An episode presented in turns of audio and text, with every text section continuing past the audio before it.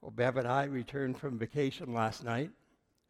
Um, we left Phoenix yesterday, and it was a balmy 42 degrees, just the way I imagine heaven will be. Except that we'll have a eternal water slide. It'll be great, palm trees. You'll want to be in heaven there too. And we're glad to, to be back. And this is a, a great Sunday. We've always look forward to the kickoff of our new calendar year. We realize it's a very busy time for families as you get your children settled and your grandchildren and extended family, but it is also a season of possibility and excitement, and we're glad that you're sharing this morning with us. As mentioned, uh, we are launching an app and on that app, you will find all kinds of helpful material. You can do your connections there and uh, find useful information. Uh, if you have missed the last sermon series by Pastor Paul, you'll want to go back and just check that out. Just great teaching. If you go to cdac.ca slash messages, all of the messages are there you can listen to and be part of this church. Today I'm uh, launching a new, brand new series, and with that, I want to welcome those who are listening online. Thank you for being online with us and checking us out here. This morning, you can access your sermon notes on the Bible app. Just click, uh, click on more events, and Circle Drive will come up. You can uh, click on that, you can save that, you can share it with your friends, and you can be part of the service that way.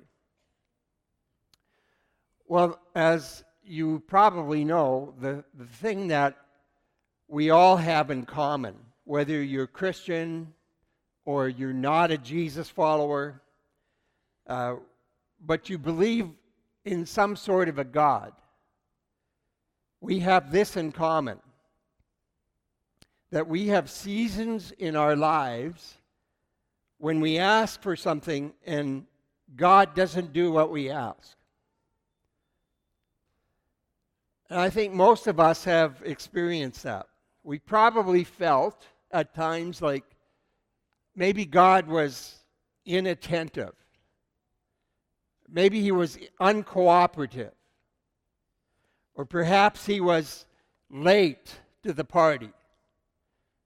And you were waiting for God to answer that prayer, that request, that desperation of your heart. Now, I'm going to ask this morning for everybody to participate. And I'm going to ask you a question, and then I want you to respond and I want you to respond with a raised hand. And I'm not going to ask anything further. This isn't setting you up for something. Uh, I will make a point with this. Trust me. But I want you to respond this morning in the affirmative by raising your hand to this question. And, and again, I'm not embarrassing anyone. I just want us to understand something. Now, if there has ever been a time in your life when you felt that God was inattentive, or that He didn't cooperate with your request, or He was late in responding to you, I want you to raise your hand, raise it high, and keep it up. Everybody, raise your hand where you feel. Now, I want you to keep your hand up particularly if you're at the front, I want you to turn around and look at the hands. Right? You can put your hand down. Now, we could close the service right now, but I won't. Because we just learned something, didn't we? You're not the only one. You are not alone in this. And the reason we have difficulty with God being inattentive and uncooperative and late is the fact that we thought we were the only ones. And people like me, preachers, pastors, make this worse. We do.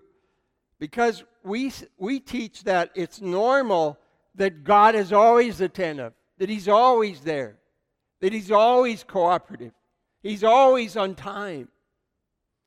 And so when, you, when He's not, we give you the feeling like it's your problem. God's up to something, but it's your problem, it's your fault. And people come out of church thinking that God works for everybody else, but there's something wrong with me.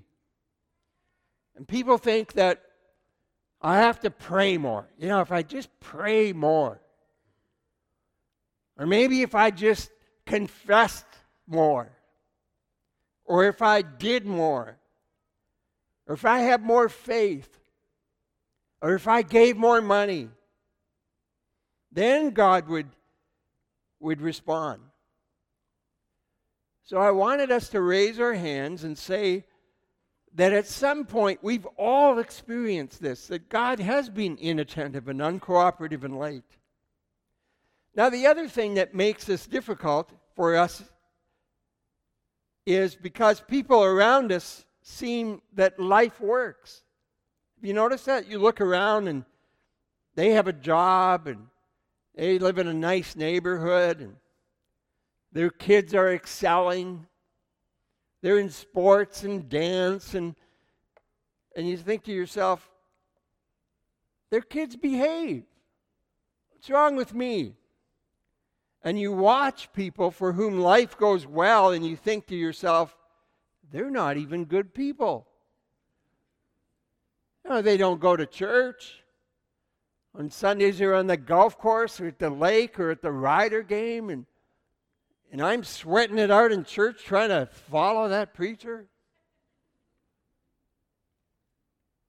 Their life is wrinkle free, and I'm trying to keep my nose clean, and it's just not going the way I want it to go. I try to live right and do right things, and life is not going well for me. And then all of a sudden, it's like an internal clock, something happens. We switch perspectives from what is wrong with me to what is wrong with God. What's wrong with God? If He's all powerful and all knowing and so loving. It's infuriating and it, it accents the problem that God is inattentive and uncooperative and late. And some of you have Christian friends that make it even worse. They say things like, you know, the other day I was in a rush and I was late and I needed a good parking spot. So I prayed, God, could you give me a good parking spot? And what do you know? What do you know? I was right in front of the store, and this car pulled out, and I pulled in in front of the mall. And you're thinking to yourself, shut up. I'm asking God for a job. I'm asking Him to heal my marriage and to bring my kids back. And I have this medical report. And I'm in a financial bind. And God gave you a parking spot? You don't want to hear that. Some of you don't want to be around church people. You don't want to be part of a small group with those kinds of people who God answers their petty prayers and you have something major going on in your life, and you're pleading with God, and there's no progress. It's infuriating. And perhaps it's why some of you have dropped out of church after being there for a long time. And you're only here because your kid was singing, or your grandkid, or your niece and nephew, and You don't want to be here except for the burger after the proceedings. And you might be fed up with Christians who give you simple formulas to make God work for you. But you're smarter than that, aren't you? Because you know it doesn't work that way. You don't want to abandon God or you don't want to abandon faith because you can't live very well without hope. But the question remains what do you do when it seems like God is not answering your prayer and it appear, appears that God is inattentive and uncooperative and he's not on time? And if there is a God and he's not engaging in my circumstances of life and doing what I need God to do, if God is silent, then the logical uh, conclusion is that maybe there is no God.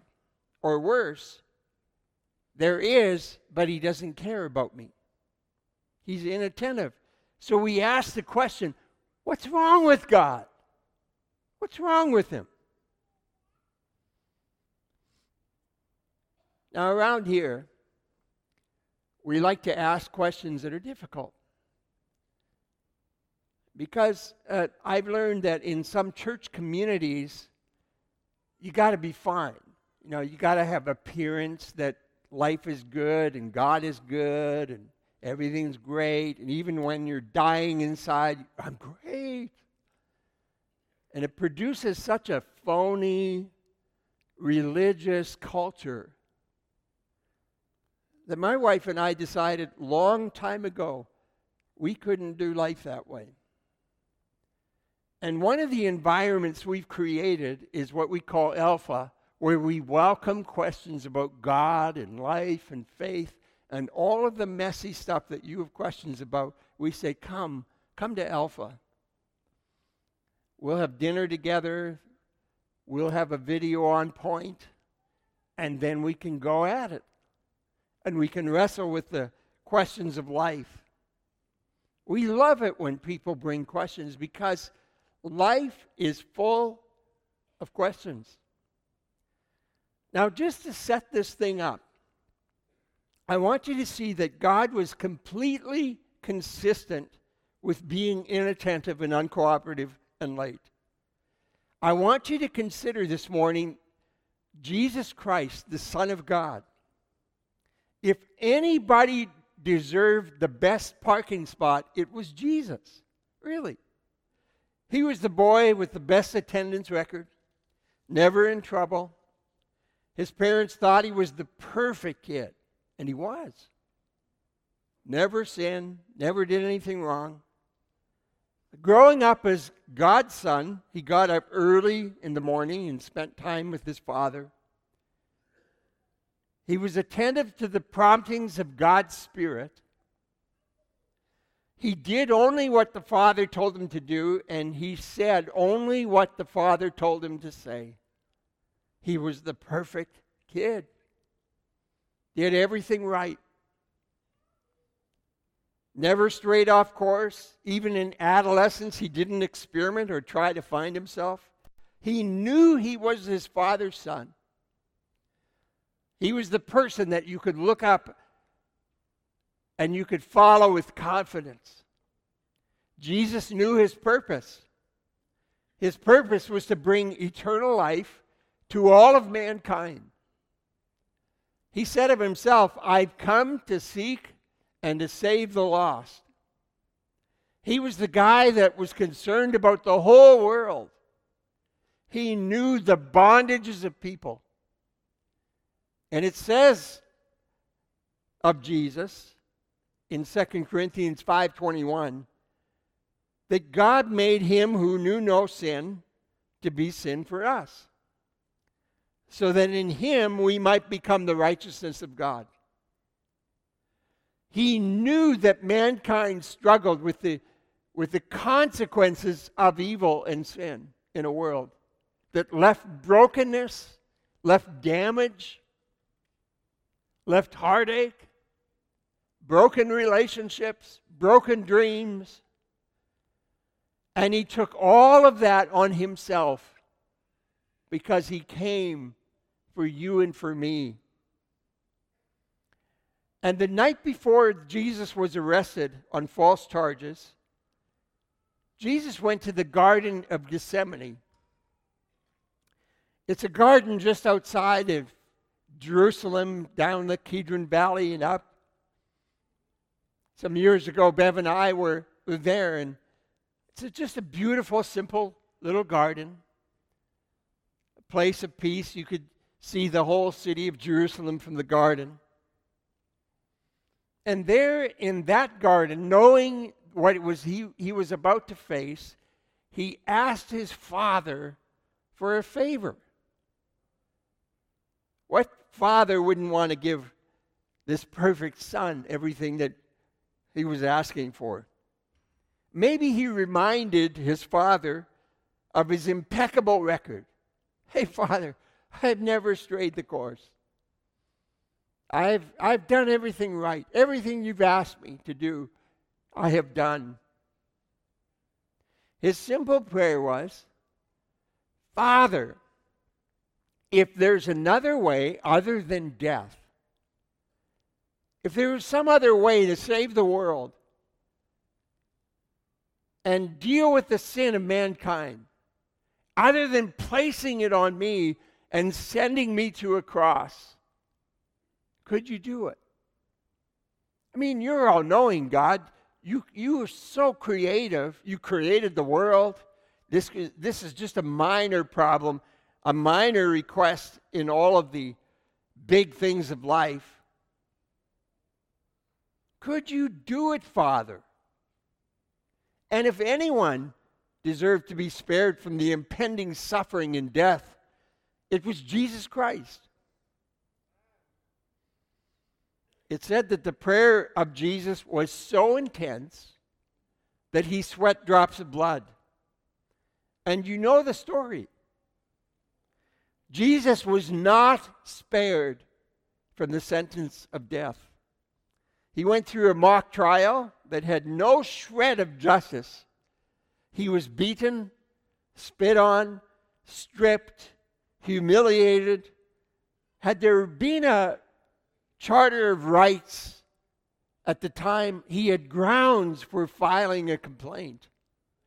There was absolutely nothing that would be justice.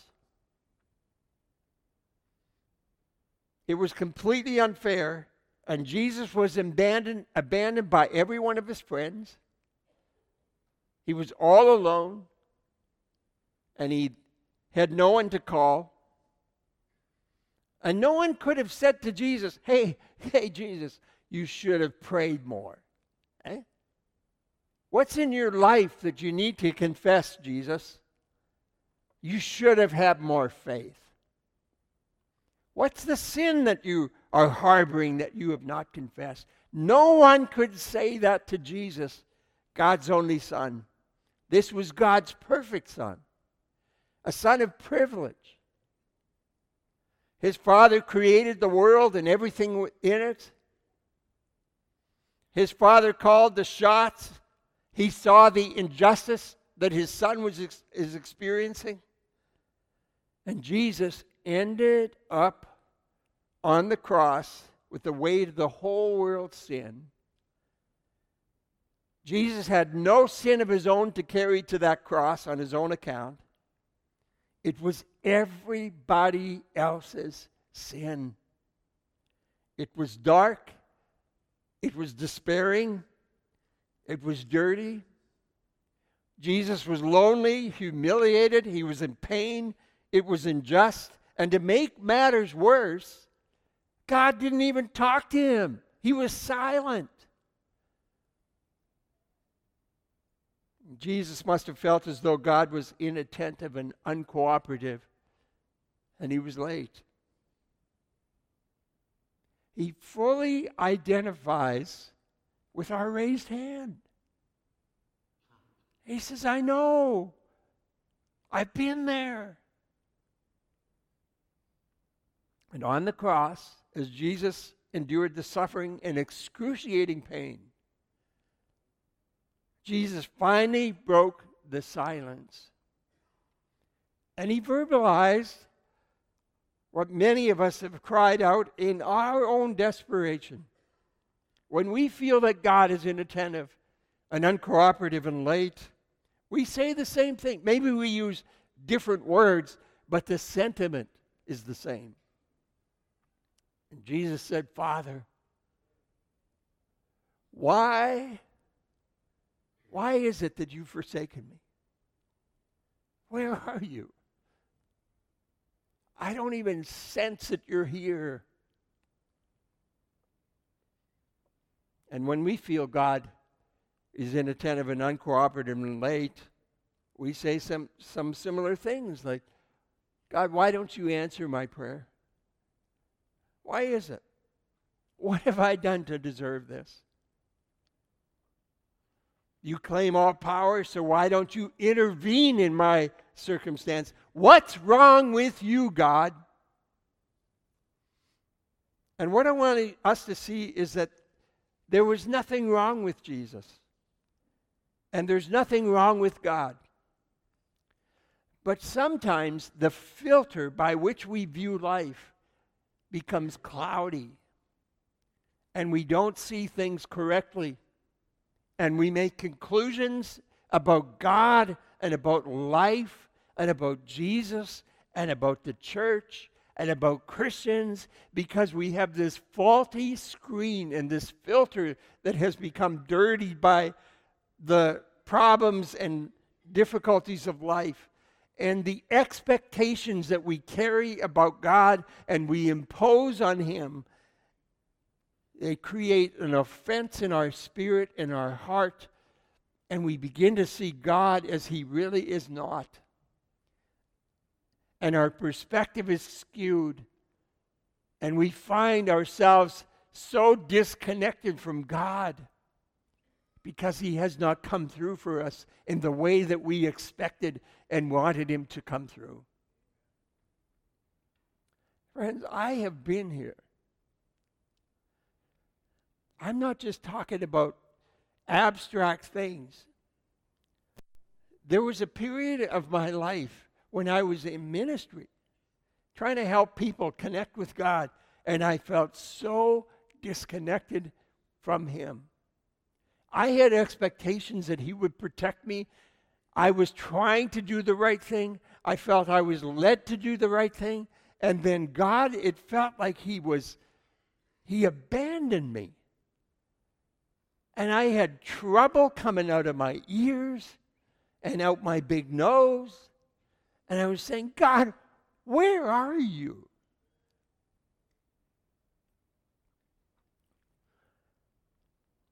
And sometimes our perspective is so skewed that we can't see the God who loves us, the one who is full of grace and forgiveness and love.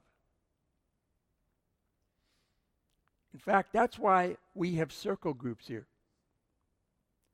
I mean, circle groups are a great way to find friends and journey through life together. But I found that when I was at my lowest, I needed a group of friends who could not only love me, but help me see what I could not see, give me perspective and understanding of the, of the things that were happening in my life. And in the circle group, we help each other see what we may not see. Good friends help us navigate life. There are times when we have no answers and we need support. And it says of Jesus when he was in the garden that angels actually came and ministered to him. I think they were whispering perspective into his life. You can do it, Jesus. You'll see. At the end of the day, there will be victory. Hang in there. Friends, I'm saying many of us need to be in a circle group because trying to navigate the challenges of life alone is too much for any one of us to bear. Some of you have suffered because of abuse, whether it's emotional or physical or sexual. And it has affected every area of your life. I want you to know we have journey groups that allow people to process some of the difficulties of their life and to process all of that abuse and find health and wholeness once again. It's not that it, that abuse ever leaves you, but you can find healing and hope and you can function as a healed individual if you'll just access the help that there is.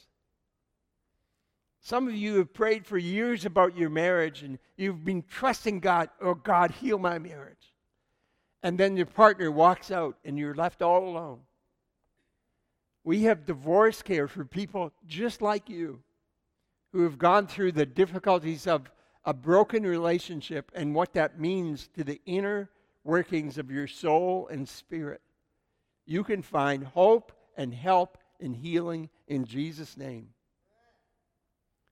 If Jesus Christ experienced such pain, pain from the circumstances of life and found himself in such a predicament that he, to the point he wanted a different mission, perhaps it is possible that each of us here, to one degree or another, are in circumstances so uncomfortable that we cry out and ask God for a different set of circumstances. In a moment, Rose is coming to sing a song that speaks to the place that Jesus came to in the garden at the end of his heartfelt prayer. The fact that God did not rescue Jesus from the discomfort means that it is possible that God won't rescue us from the discomfort of our own circumstances. And that may not sound like good news to you. But trust me, I will help you see the silver lining in this difficult reality. As Jesus came to the point where he said, Father, I surrender. Not my will, but your will.